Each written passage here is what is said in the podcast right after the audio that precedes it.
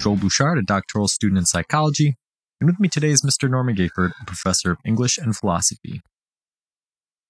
The study of ontology boils down to asking the question what is it like to be?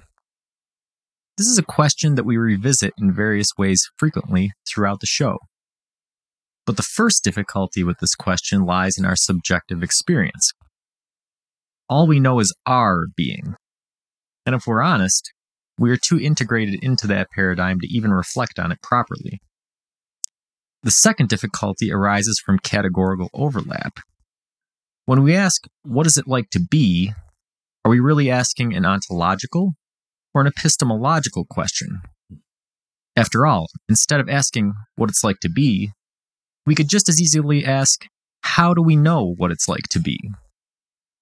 If you're still with me and are wondering why it's pertinent, then I would ask you, what is it like to be sentient? That's a really fine start after we've been away for a little bit of that. yeah, so um sentience, you and I were um we've done some research over the past week and we were talking about it a little bit before the show. It's going to be I think this one's going to be really fun Hmm. and it's it's going to be challenging Yeah. to say Yeah. the least. So, what is sentience? Okay, so we were we were talking about this downstairs before we started, weren't we? That sentience is not the same as some other concepts that it's often conflated with. So sometimes sen- sentience is conflated with consciousness, but we talked about consciousness and probably always will, and that's a much more complicated, seemingly Hmm. thing. Sentience seems less complicated, but I think it probably has the same degree of complexity, but it's not, not the same thing. So if we lower the bar, so to speak, sentience in philosophical terms uh, refers to things called qualia. Qualia are, are feeling, Hmm.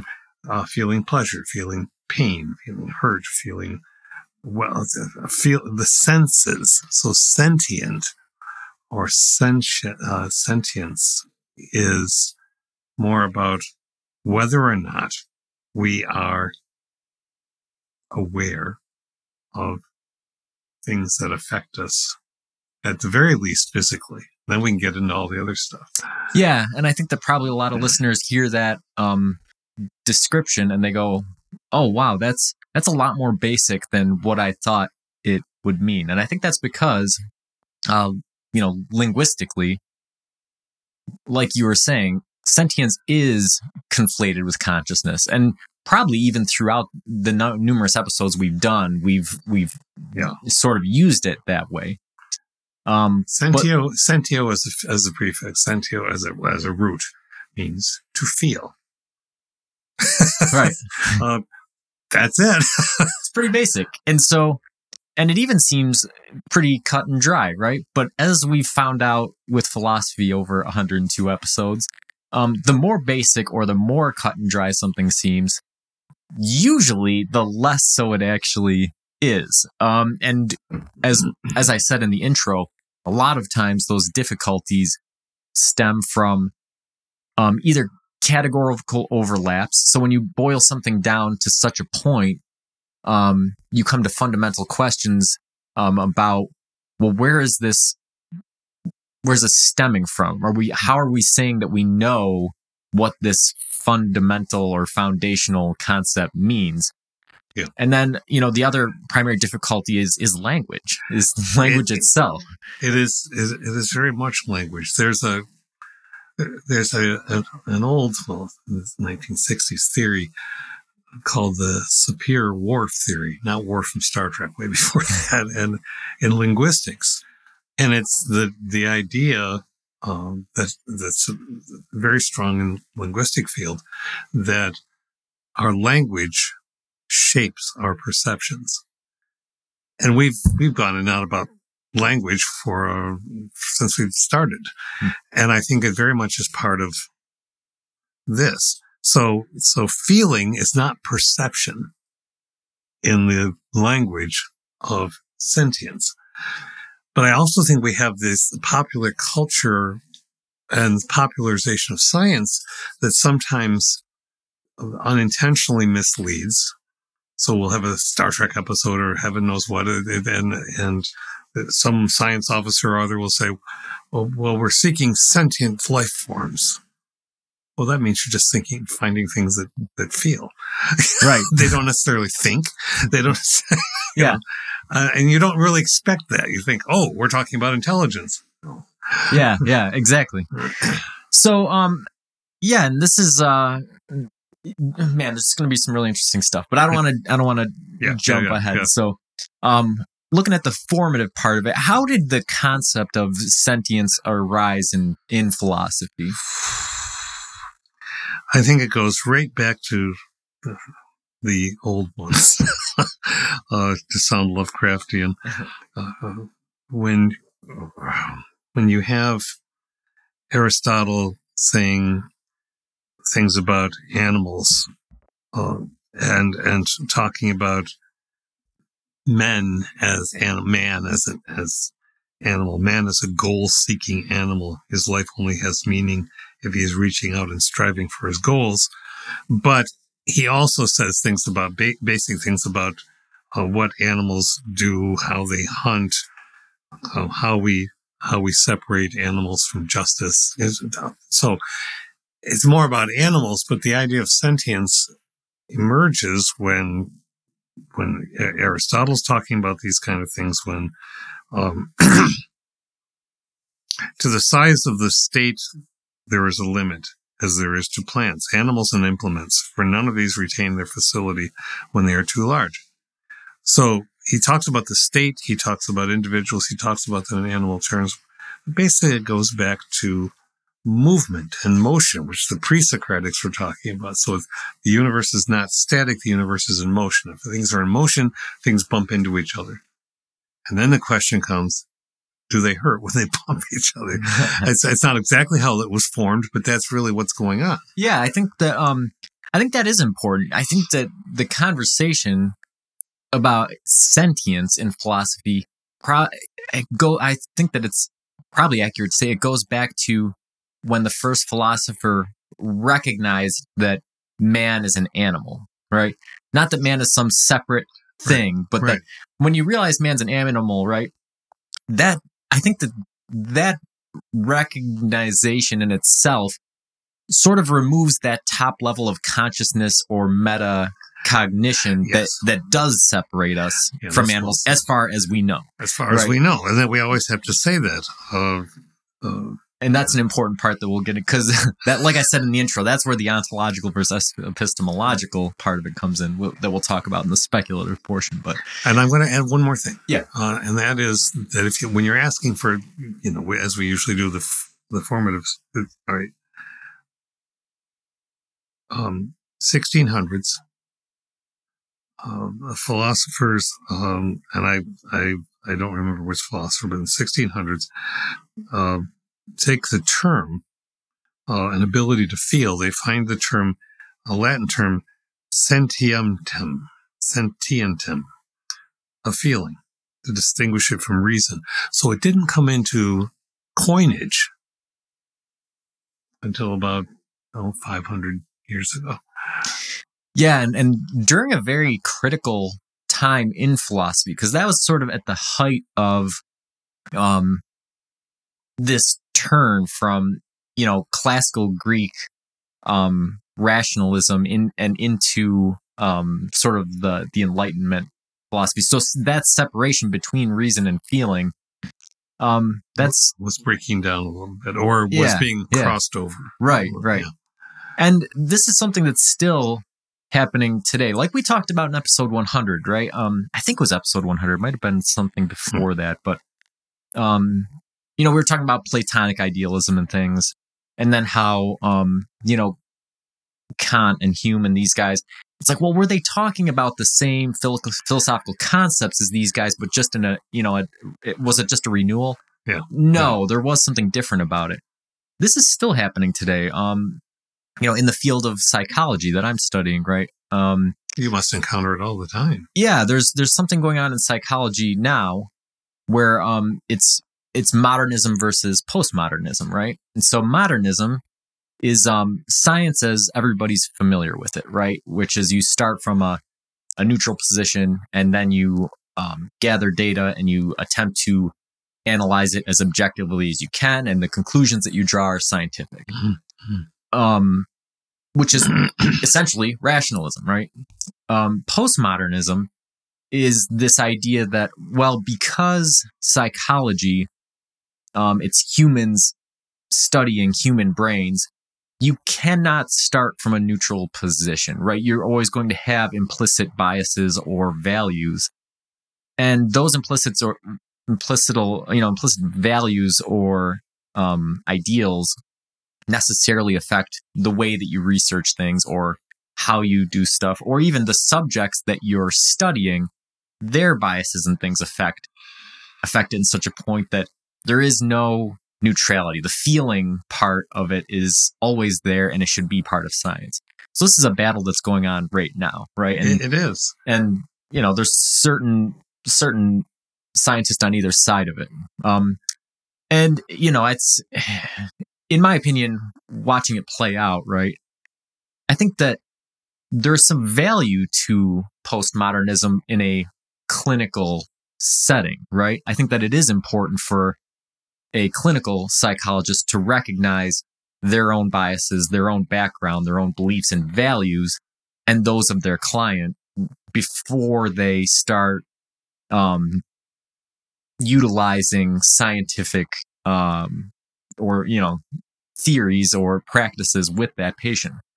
But from a research um, standpoint, it becomes hard to um, say that these, you know, that you should start from anywhere but a neutral place, even if it's not possible that you should try to do anything other than start from and end in a place of objectivity, you know?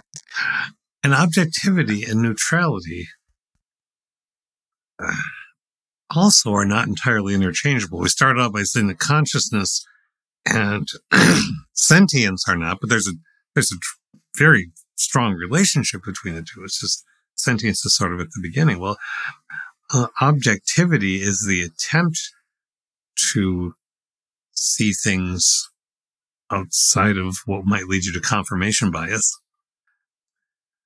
Neutrality is more of a political kind of term, eh, or or has become so, where we'll all, we'll, all agree to just stay at this particular. Uh, we won't argue about this, that, or the other thing. Um, and it is hard. I was talking to I had this the great joy of having a, a class this week. It really wasn't a class. It was just a, I was giving a workshop voluntarily, well, subversively to a group, group of grad students who wanted help with the APA citation format. And, and that was in my wheelhouse for a long time and still is. So I, we were talking, but one of the questions that they wondered was the classic question I always got in writing classes, which is, can, can I use the word I? Uh, and, and my response is, well, APA, science, social sciences, harder sciences are sort of going toward that in ways that they didn't 20, 30 years ago. But one always asks the question, but why do you want to use the word I? And well, how do I say something that doesn't have the word I in it? All right, let's make it this. Uh, I feel pain when my hand is close to fire. All right. We feel pain when our hand is close to fire. That backs it away from I. More uh, objective, humans feel pain when their hands are close to fire. If that's too much, fire proximity to fire creates pain. We say it all kinds of different ways, but we cannot eliminate, and we know it, the I. And that's what you were talking about. Yeah. And, and this, this does have something to do with what we're talking about. I think that yeah, that progression that you just presented um, is the progression from an ontological to an epistemological mm. question, right? Mm. From what is it, what is it like to be to, well, how do we know what it's like to be? If we say, proximity to fire causes pain. To what? Right? Because yeah. there are some animals that proximity to fire might not cause them pain if you live in a thermal vent that's 200 degrees. Right. so, so, all right. So getting, getting back on track, right? I guess the next question would be how have philosophers distinguished between sentience and consciousness and other aspects of the mind. Um, Go ahead. You, you yeah. have So some- I, you know, we've we sort of set the set the tone here with looking at how how sentience arose in philosophical discussion. Mhm. So, how did they set about consciousness, right? Sentience, other other ways that that humans or or other beings think. Where where are they drawing that well, distinction? we, we we start. Well, we have to start somewhere. So let's let's start with Descartes. Back to, I, I think, therefore I I am. Well, packed into all of that is, you know, you've got the mind body duality, is the mind separate from the body? Is the mind feeling pain? Hmm. that, that all emerges out of that. It's not necessarily what was intended, but in the, but I think it was when you when you read the material, it, it it's not just mind and body. End of story. And I- and I think that's again in the time period you're talking, we were mentioning. That's where this question's really coming up. How does this meat machine function? They weren't calling it that back then. How does this organic con- construct um, function? Is it is there a ghost in the machine that makes it happen and so on? So what's really feeling? Is it the nerve endings? If we get if we we fast forward to um, any number of current philosophers uh, who talk about us being nothing but, and we've talked about this before, that we're just organic and that's it.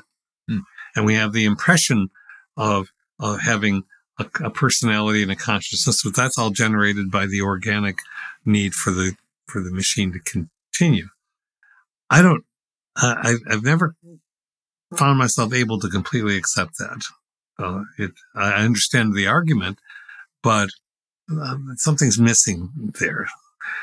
But in any case, so we, we go from the idea of, of duality to the uh, attempt again to put everything into a mono term. And so we, we get to Thomas Nagel, and he's the one who asked the question uh, about, as, as you know, um, what is it like to be a, a bat? Hmm, yeah. Right? It's, one of his anchoring works.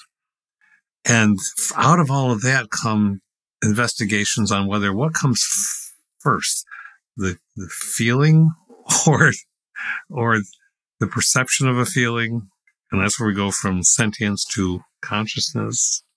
Um, and, you know, and, and I'm not trying to stray us all over the place, but I think somewhere in this scaffolding that we're doing, that leads to the idea of if someone, for instance, is under anesthesia and the body is rendered immobile, but the anesthesia uh, has to some extent worn off. So the person is immobile but still feels the surgery. Is there pain? Yes. And this has been documented. This is, has happened. Do, do outside observers register the pain? Not necessarily. Yeah, and this is where the concept of sentience gets really difficult because Yes. like you're saying, um, everything, all of classical philosophy was this rationalism trying to to discover, um, what the interaction between the mind and body was, and Yes. you had, um, you know, all the way up from you know Descartes to to Kant to Hume to Spinoza, um, That's- and, yeah, and yes. you know people with with skepticism and you know it was basically this fight right between skepticism um and and mono views of things versus a, a dual dualistic and and sort of um esoteric kind of Yes, thing. the esoteric part is the uh, uh, is in part things like we can never understand the qualia. We don't know what it's like to, for you to. I don't know what it's like for you to feel something because I'm not you. That's one of the uh, positions that current philosophy Yeah. takes. and qualia. I mean this is this is sort of the word around which the our, this concept of sentience revolves right? Because all right so we, we talk about qualia and sentience in terms of sensation or feeling. But where where do you draw the line on what is qualia? Is it is it a sense of touch and and and sight and or hearing? Um, but then as we work our way up to to thoughts, right? Mhm. Or you and I talking right now, right? So your voice hitting my ears is is a sensation. But how my brain is using those random sounds to construct meaning out of them, you know, is that is that qualia? Is is that just a sensation? Is that just a feeling? Or is there something else going on? And that's where the line between sentience and consciousness is Yes. drawn. Yes. Um, and I think that if we're if we're just looking at it from a human paradigm, it seems pretty simple, right? Like so, we know um, if I if we look at like a um uh a, you know the word escapes me, but a cognitive processing psychological paradigm, right? Mhm.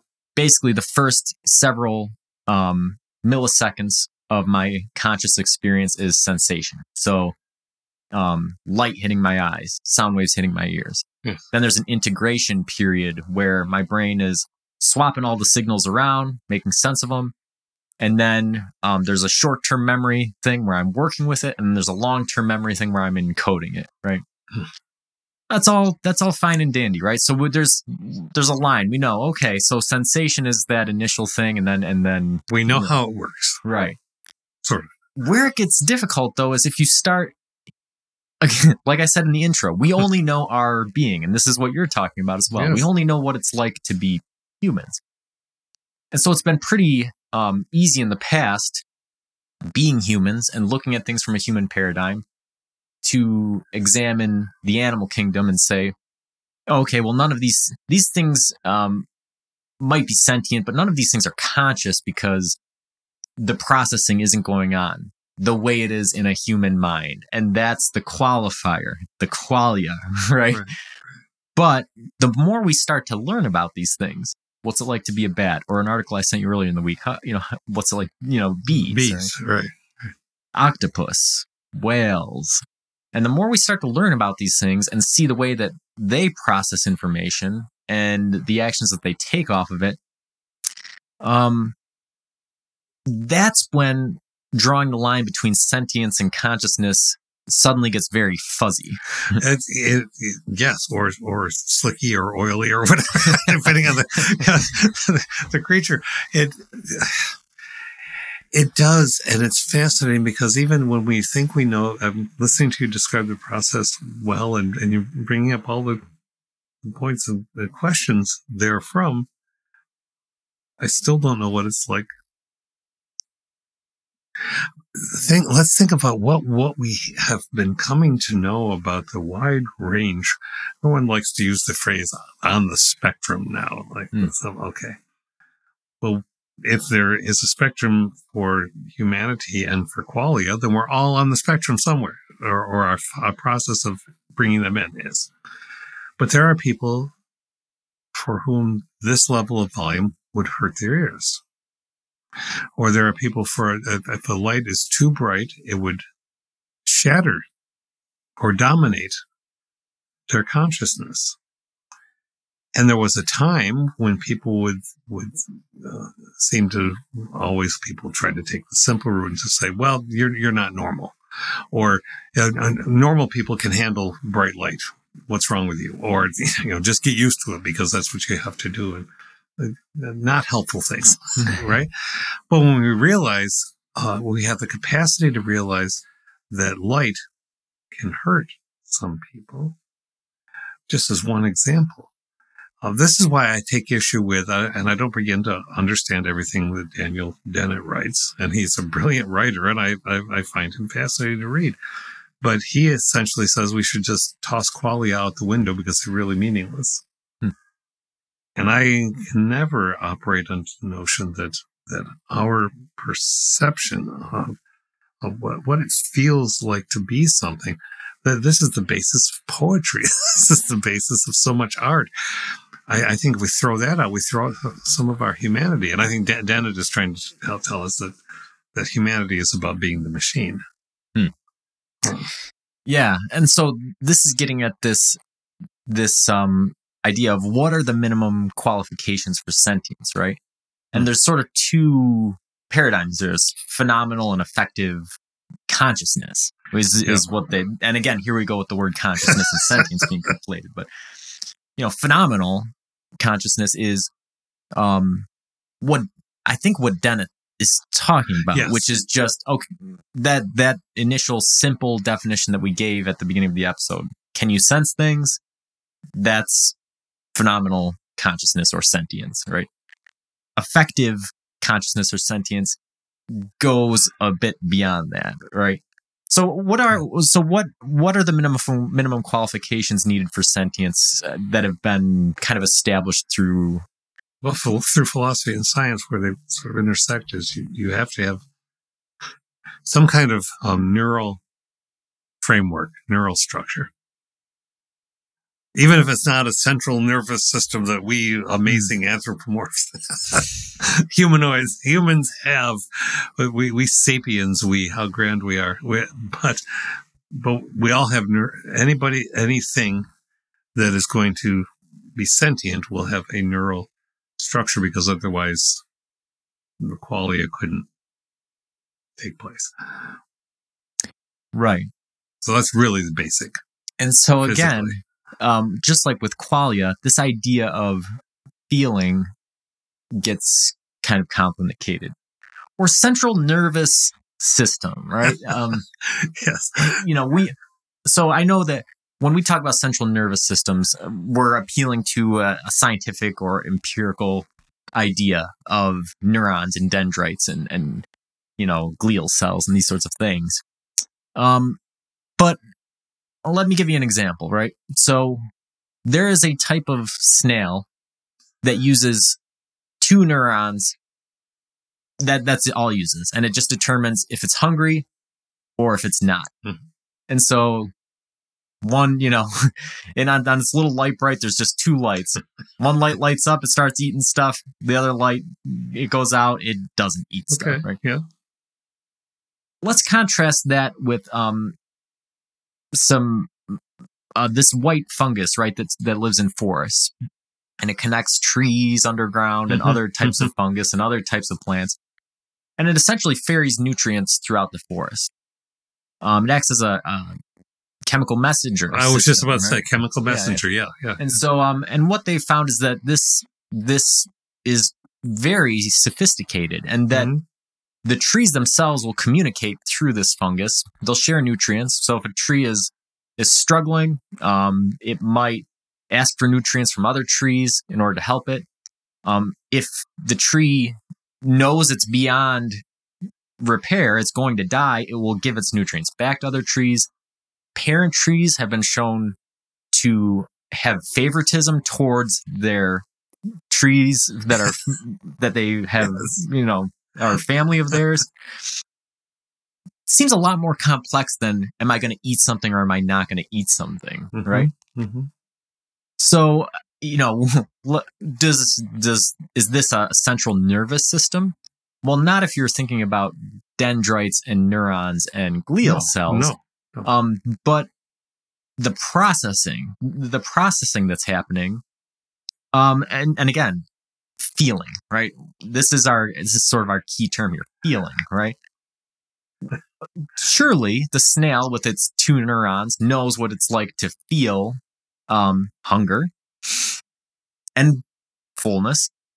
Um, but apparently the snail does not know how to feel um, empathy towards its offspring or if a community around it needs assistance or if it's close to the end of its existence. Mm-hmm, mm-hmm.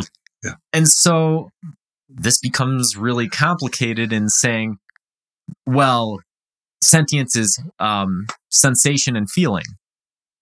Well, and, but it's sensation and feeling with a central nervous system. That's a big qualifier. That is a that is a very big qualifier, and and a neural structure is what we're talking about with that very simple neural structure of the of the snail.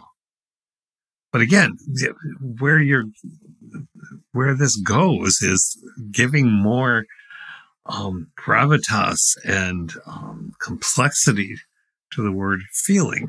Hmm. And if we pare that away, and I'm not saying I, I, I, want the gravitas for the word feeling, but if we pare it away, it feels hungry or it doesn't. That's That's the feel. Hmm. What does it feel like to be hungry? That's a lot harder to describe, even for something with a, a central nervous system. Yeah. Yeah. I mean, think about it. What What do you say when you I'm hungry? How do you know? My stomach's growling. Yes, and what else? I, I feel hangry. Mm. Oh, What does that mean? That means I'm I'm feeling kind of itchy and, and, and growly because I don't have enough calories. So that's what it feels like not to have enough calories. Is there pain involved? Well, does it hurt to be hungry? Well, yes. If you're going, too many people on this planet know that. Um, but when we just say I'm hungry, we all think we know what we mean. But we don't. And that's that's what you were saying with qualia, right? Is that my idea of what it means to be hungry is going to be wildly different than somebody in a third world country, or what it means for me to be tired, or for it to be bright in here, for it to be loud in here. And they've demonstrated this that um, people with red hair are they feel pain more significantly than other people. Hmm. Um, so we we know this, right? There's highly sensitive people. There's so just within the human race, within the human species, there's a wide variance in how qualia is perceived. Yes. And you get into other aspects, right? I, I have no sense of smell. There is no qualia for me with that sense. Um, as a matter of fact, we were hanging out with some of our friends last weekend and, um, at a, we were at a restaurant eating breakfast and, um, there's this red squeeze bottle on the table, right? So I squeeze some of this on my home fries and I eat it. I go, man, you guys have to try this sauce. It's amazing. And they're like, well, what is it? I'm like, I don't know. It's really sweet. I've never tasted anything like it. My other friend uh, squeezed some on his plate, eats it. He goes, "This is ketchup," and I go, "No, it's not. It's it's it, this is different from ketchup." And they ask the server, and she goes, "Oh yeah, that's ketchup." Right. and so everybody has a good laugh at me, right? But that's the thing is, without a sense of smell, Mhm. the individual components uh, that make up ketchup, um, a, a lot of them disappear. And so even though I've had ketchup before, if the ingredients that go into if this particular ketchup brand used more sugar than another type, Yep. that sugar overpowers any of the nuanced things, especially with no sense of smell, and suddenly it's this strange sugary substance that I can't identify because Because you The don't have that tomato, extra. the salt, you know, the the salty or the uh, you know, the other parts of what make it taste different have been overwhelmed by the taste buds without the olfactory input. Mhm. And so that, you know, obviously this is smell is if you're going to lose a sense, that's the one you want to lose is is you Well, and, and and and because of COVID, I still have occasional. It's not. It's not nearly as as uh, in and out as it was uh, close to the event, but uh, there will be days when I can smell and days when I can't, and I never know. Waking up until I. How do you know that you can't smell? Well, you start trying to smell. what does that mean? Um, you sniff and nothing comes in. But you see, we try to put words around this. as simple as that is, you know, or you walk with somebody, you say, or my, my granddaughter will say to me, Grandpa, can you smell today? Well, yes, I actually can. Then she'll stick a flower to my nose. So I'll, but it's a flower that doesn't have a scent. But she says, that flower smells.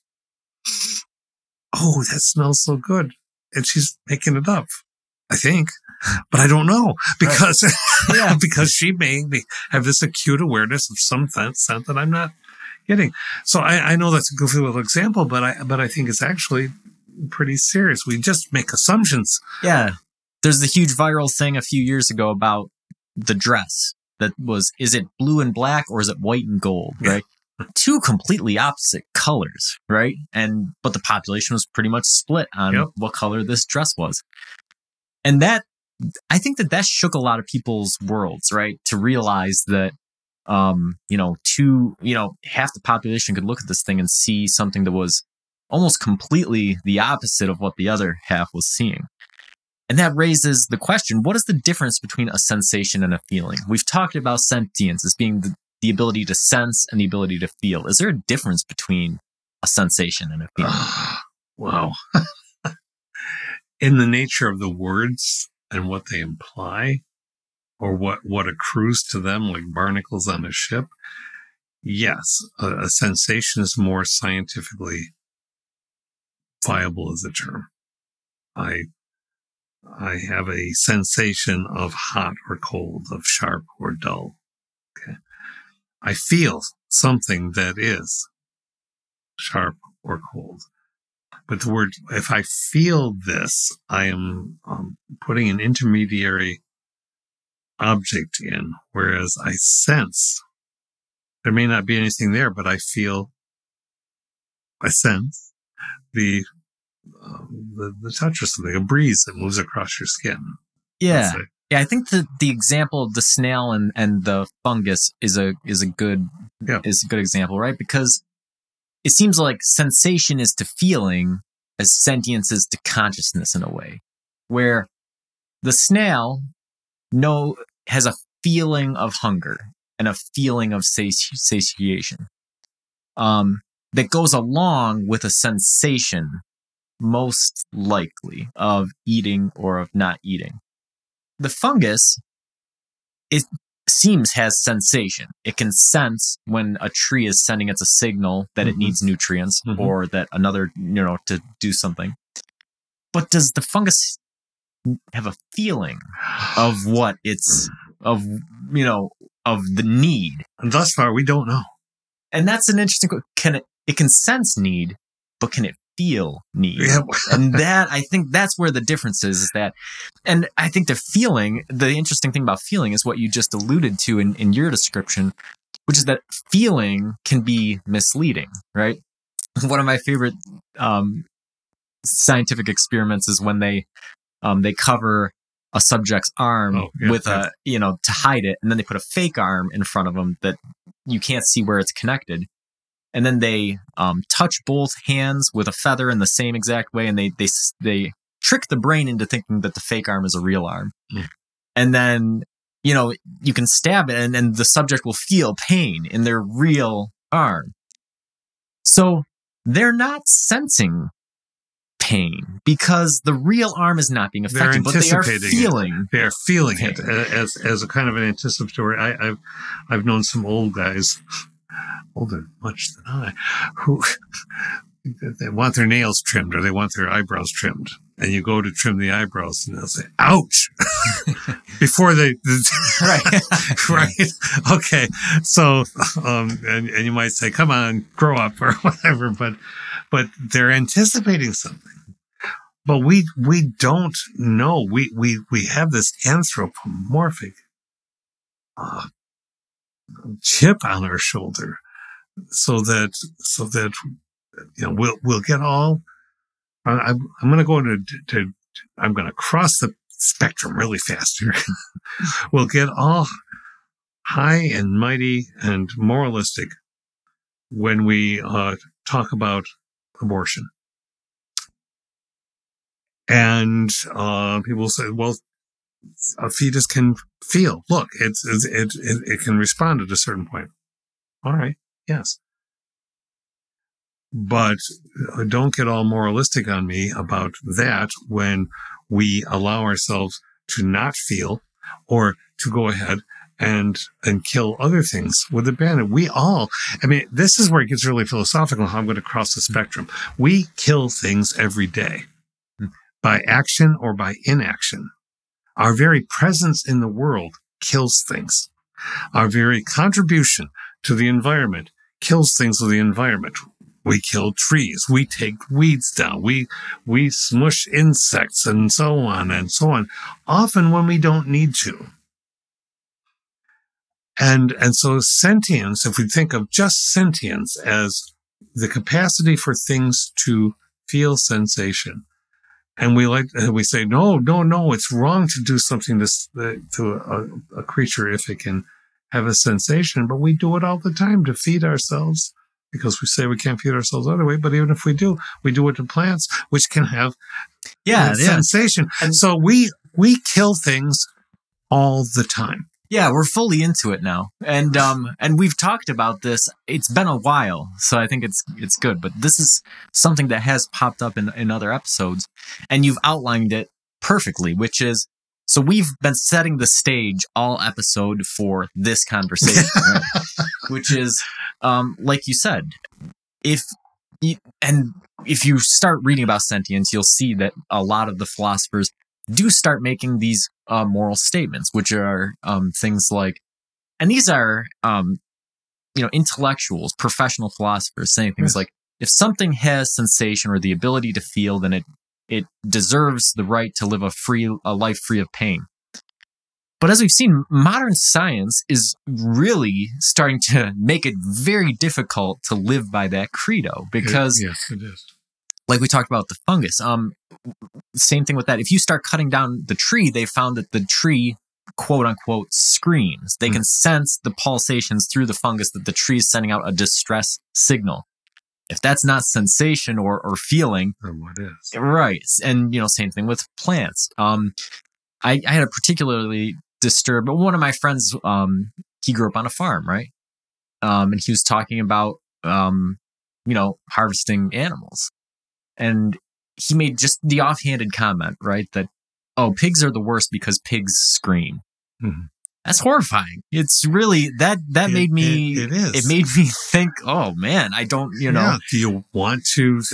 Oh, I don't want to think about that. I just want to eat my bacon. Okay, but and again it's it's language right yes, using the word scream um versus you know a, a vocalization right when you think about the oh well the tree sends out a distress signal versus the pig screams right? If you swapped those right the tree screams or the pig sends out a distress signal the language plays a big part in how we view those events. Back to Sup- Whorf, Sup- uh, Sapir hypothesis, and back to what you said about neutrality and objectivity, and that takes us into euphemism. Oh, it's much better. It's, it's it's much more distant and objective to say it sends out a distress signal. So do I when I stub my toe. It's not one I want anybody else to hear. distress signal. Uh, but an old dear friend of mine, uh, we were talking yesterday about this podcast I was going to do, and said, I, many creatures are sentient, just not to our knowledge and observation. Uh, she believes, and I and I, I concur.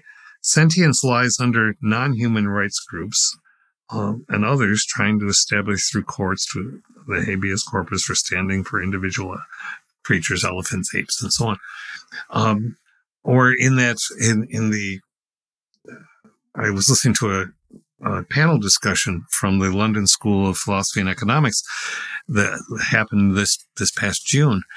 And toward the end, they were taking fielding questions. And one of the questions was, do you think that laws need to be established for dealing with wild animals? And they said, absolutely, because our laws right now are for wild animals that are under domestic control in zoos and so on.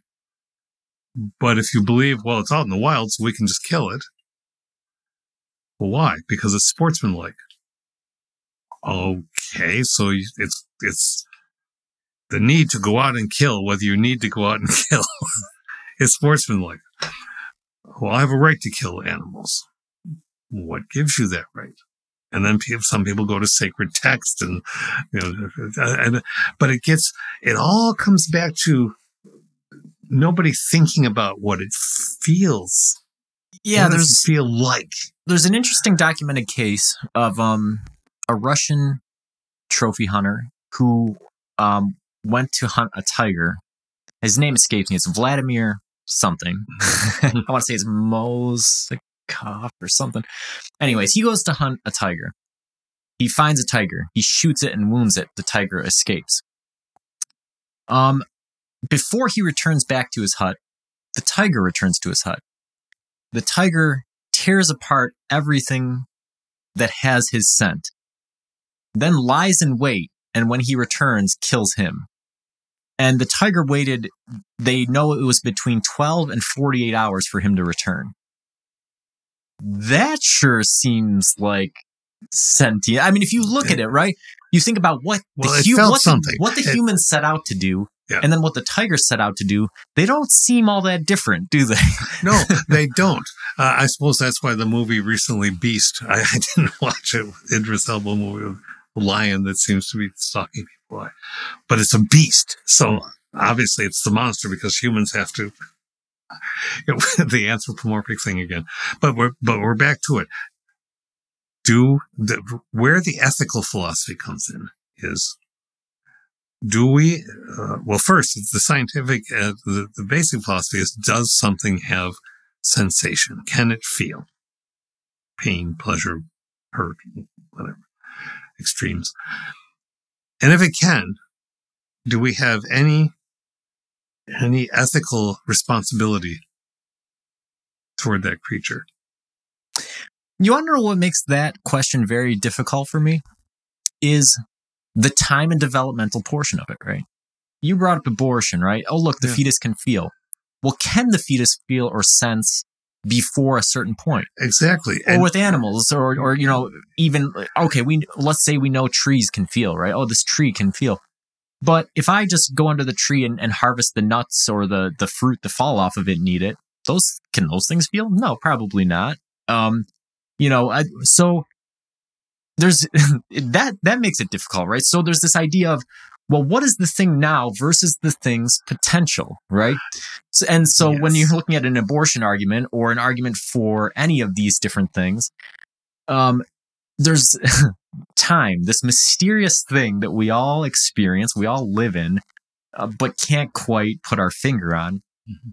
um there's a potential right? There's a potential for this fetus to grow into a human. There's a potential for this nut to grow into a tree how does that change the ethical or moral arguments that we make against you know That's marvelously said because ultimately, if we say we have a right to take to, we have a right to make decisions about our bodies. Something is within our bodies. That's the right that has been taken away in the country. And some people say yay, and, so, and a lot of people are saying nope, hands off. Nobody's saying this isn't a deep decision. Nobody's saying that this isn't a decision that has uh, that the people. Some people are saying people just do this offhand and they just go ahead and do it. Nah, I've not encountered them. I volunteered for places. Mhm. Um, no, I, that that's that's just a misleading thing. So that that's that's. But even if we move away from that, your thing, your your example is beautiful because it does encompass time and space and the potential of something, and so that takes us to something like. Um, when when when people when human beings are dehumanized by organizations in order to make it easier to kill them or move them or hurt them Yeah. Yeah. So uh, sticking with the abortion example, right? If you bring the time element into it and keep the moral element to it, then you can't just look at the moment of of ending the life.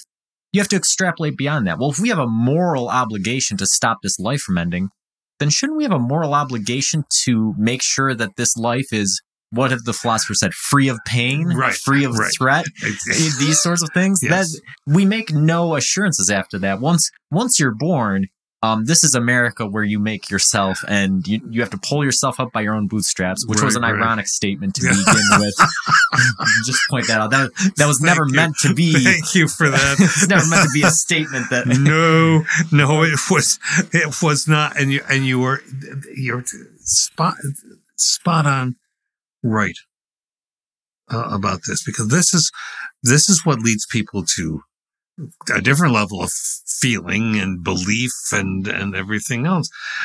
Because it's the complication is what do you have the right to do? And what gives you that right? And and then we're back to politics and we're mm-hmm. back to the relationship of the individual and the state all because of qualia. Yeah, yeah. so, yeah, the this conversation is so um complex, and we're not even gonna come close to having answers here. So I might as well just introduce more questions. Go, right? go. We'd be remiss in this conversation if we didn't bring up um artificial intelligence, right? yes yes Um, and so I this I thought was very fascinating in doing research for the show is um there is artificial I think there, the way it was put was the artificial intelligence community, um, you know, pretty much as a whole, outright rejects the idea that um, a computer system could ever be sentient. Yes. And that largely rests on the argument that we mentioned earlier, which um, states that sentience must come from a central nervous system, a neural network. Neural network, though, is the way that they describe how an AI system develops. So, do you think um, that AI researchers are falling into the same language trap, the same self protective mental trap that an animal farmer does? right? In the way that they describe, you know, butchering a cow or a pig mm-hmm. or a sheep or a chicken, right? This idea of, it, do you think it's a self-protective thing, or do we do we trust that the argument that sentience can only be established through an organic central nervous system neural network? Do we accept that that's a good argument? I I can't accept that that's a good argument, precisely because what you just described, it becomes a self-referential anthropomorphic paradigm. If it's a neural network, well, whether you take neural network and you put them together, you have made something or are working on making something. Because it's coy not to say, it's coy to say, well, we're not working on trying to make a mind. Of course, working on trying to make, that's why it's artificial intelligence, but the artificial suggests artifice, which suggests made. And yet some of the very same people who are scientists and who are also Christians argue that we're created. Well, now we're creating something. All right. So it's made. It's hmm. constructed. It is artifice. Hmm. Anything that has been made is artifice. Hmm. Whether you concentrate on the word art or not. It's, and, and so for us to say, again, I'll reference my friend, after millions of years of evolution, if we've come to the place now where let's wow, look at our accomplishment. We're breaking the planet. We can't feed enough people across the planet. We are cruel and unjust within our own country, not let alone the rest of the planet. And, and we can create an intelligence and we think we can create an intelligence that is more objective, is that the goal? I don't, I've not seen that. I've not read that for artificial intelligence. We're creating an intelligence that we would recognize and therefore is like ours and therefore is going to have our flaws. Hmm.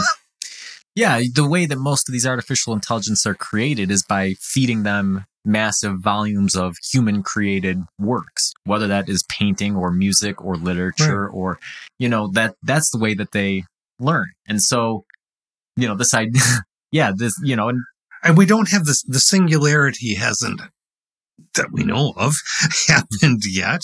We don't have the kind of artificial intelligence of a Commander Data in Star Trek or uh, pick your science fiction. But we're aiming to that. Mm-hmm. Well, at the same time that we seem to be still caught in the idea that everything must serve us.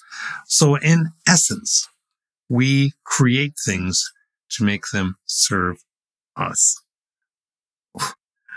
which is a very ugly and disturbing um, track record. Yeah.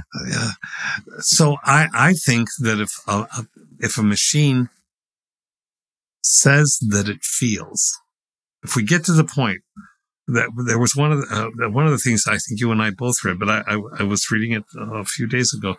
Uh, if if a, a person is working with artificial intelligence design and is sitting across from a created figure, and the figure frowns, if the android figure frowns and says, "I I'm not sure that I want to continue doing this experiment.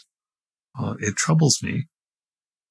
Do we say, well, because of all the things that have been input into that, it's found the response that it wants to give to us?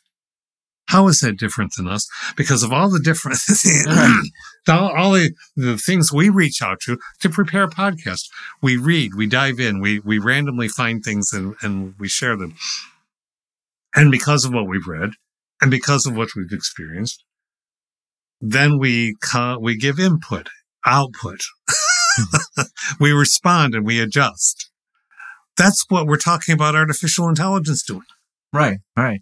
And so I think that the linchpin of of the argument that I think that most of the AI researchers reject is again the same thing with the mushroom, right? Is this where do you separate the line between feeling and between sensation, right? Yes. I think that it's undeniable, right, that these that um even the most basic um computer systems might have sensation, right? You you have cameras on things, right? I've I have a security camera, right, on my house.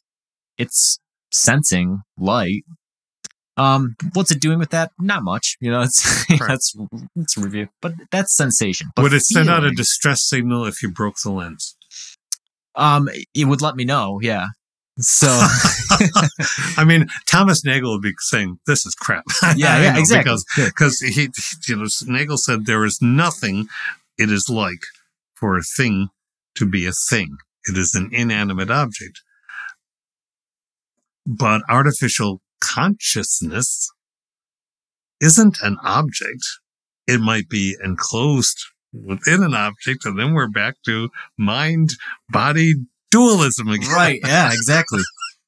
Yeah exactly and that's the thing is um you know obviously you, there's things about um ai that you and i don't know. I've talked to actual ai researchers and stuff and um they've laid out how it works and and you know how things go and s- but that's the thing right is there's there is this it, i don't think it's hubris right? I don't think that it's this um willing um downplaying of of the technology but i do think it's it's kind of a, a blind spot or a bias right? To say oh well we can unplug it at any time and and it stops. Well you could unplug us at any time and we would stop. Like just Yeah, like you said right? The, process of how it's doing things, right? And you get to language, and obviously there was that big thing earlier about the the Google worker talking to Yes. LaMDA, and it would do the very things that you were talking about. It would express its its fears, right, to this guy. And well, is it just finding inputs? You know, searching throughout its whole um, information, um, everything that it knows, and searching for fears and what people have said, and picking the best options, or maybe the ones that are most applicable to the conversation that it was having with the researcher. Yeah. Yeah, yeah, there's probably a good chance that's what it's doing. But how is that different from what we're doing, right? Um, and I think that that's it's that feeling and sensation, right? Does does the computer feel fear, or does it just sense what people have said about fear and then turn it around? And I what- think that and at- what's the difference? right. And what's the difference? Yeah, it's an important question. But what what if, if a child says to us, "I'm really afraid," and and the standard adult response, I I don't. Was, I think we try not to default to the standard, but often the standard is, "Oh, you don't have to be afraid. This is this is perfectly fine." Or or, or, or somebody says to a kid who's going to get a shot, oh, "This isn't going to hurt." Baloney, it does. Some will be honest and say it's going to feel like a pinch. Well, that's closer, but does a shot feel like a pinch? Maybe to some people it does. Does a shot feel like a prick? Does the shot feel like a break?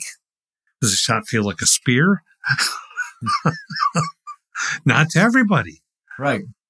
How do we know if the machine, you know, I, I, I'm not trying to be glib about this. I think that we, I think we don't think about it necessarily enough. And this comes back to the intro question. Are we asking, does the thing feel, or how do we know if the thing Hmm. feels?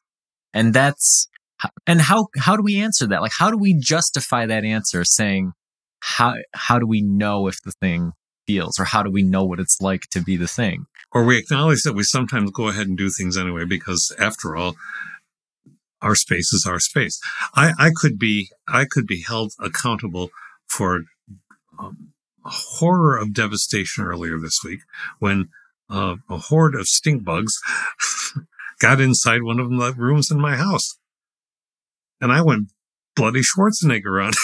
i just was i was appalled i was get these things, get them out as fast as possible. And what you do is you, you kill them. Yeah, I- or else you try to gather them up and throw them back outside.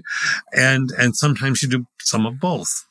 Oh, was I better? Was I a more moral person because I put that stink bug out? But this one I just crushed. Yeah. We're complicit. We kill things. Right. Yeah, and I, had an interesting experience with that earlier in the week, right? If I see a spider around the house, normally I'm I'm crushing it, right? But we had this tiny little spider that just he made a little web um on the the bathroom sink, kind of near the toothbrushes. And um every night I brush my teeth, I just look at him and he's just sitting there. And um I just just let him hang out. I'm not exactly sure why, but he stayed in that same spot for probably 2 weeks. And one day I noticed he was gone. And uh, the first thing I did was check my toothbrush bristles. but then, um, you know, later that day I was taking a shower and I see this tiny little spider crawling in the shower. Yeah. And I went to crush it. And then I went, I wonder if this is the same one that was by the sink. And I let him go, right? How anthropic is that? Right? How- yeah. You're just this idea, and what? How does that change your perspective on things when you have this exposure over and over again? And again, you start to you're you're anthropomorphizing. You're creating a story. And we've talked about stories and the Mhm. power of stories, Mhm. right? And you're ascribing characteristics to things. And that's another big part of this conversation, right? How much of when we're talking about feeling and we're talking about sensation, how much of it is things that these other objects are expressing to us, and how much of it is things that we are inventing or to that we're to looking ourselves into? about right? our own actions and looking into our own actions by creating that story. Yeah, I, I, I, I we do that. yeah. That's true. So again, we're not getting, we didn't get near any answers, but when I think, you know, when we're talking about AI, um, at least for me, I'm not, I'm not attempting to swing people one way or the No. other. Like I have, No, I have just, I'm just as confused as, as everybody else is. And I'm just trying to look at all the sides of the different arguments. Same thing with the spider, right? Is, is it right to crush the spider or is it right to let him go? I don't know, but I do know that tiny jumping spiders have REM sleep. They just discovered that. So these little spiders dream, right? so they have sensations. They probably have feeling, you know, they know in their in their little dreams they know what it feels like to jump on prey. They can tell by the way that they move their legs and their mandibles and things. So again, there's no what conclusions do we draw from this? Uh, it's very difficult. It's something we wrestle with. And we talked about it before the show. We said, this is going to be one of the most dip- difficult topics that we've looked at because when we talk about consciousness, it becomes easier to draw some of these distinctions. But sentience is much more basic. And like I said in the intro, or maybe shortly after the intro, the more basic or the more foundational something is, and the more critically you look at that thing, the more you have to start asking yourself, well, how do I know that this thing means what I think it means? Which is a, a language problem. It's an epistemology problem. it's an ontological. It's an ontological problem. Do And, uh, androids dream of electric sheep? right. Philip K. Dick. That's marvelous. You know, I was just thinking of that with you. we don't. We even have trouble describing what our own dreams. So, man, yeah, this was this was fun, and I'm sure we'll explore other topics like it in the future. But until next time, keep on.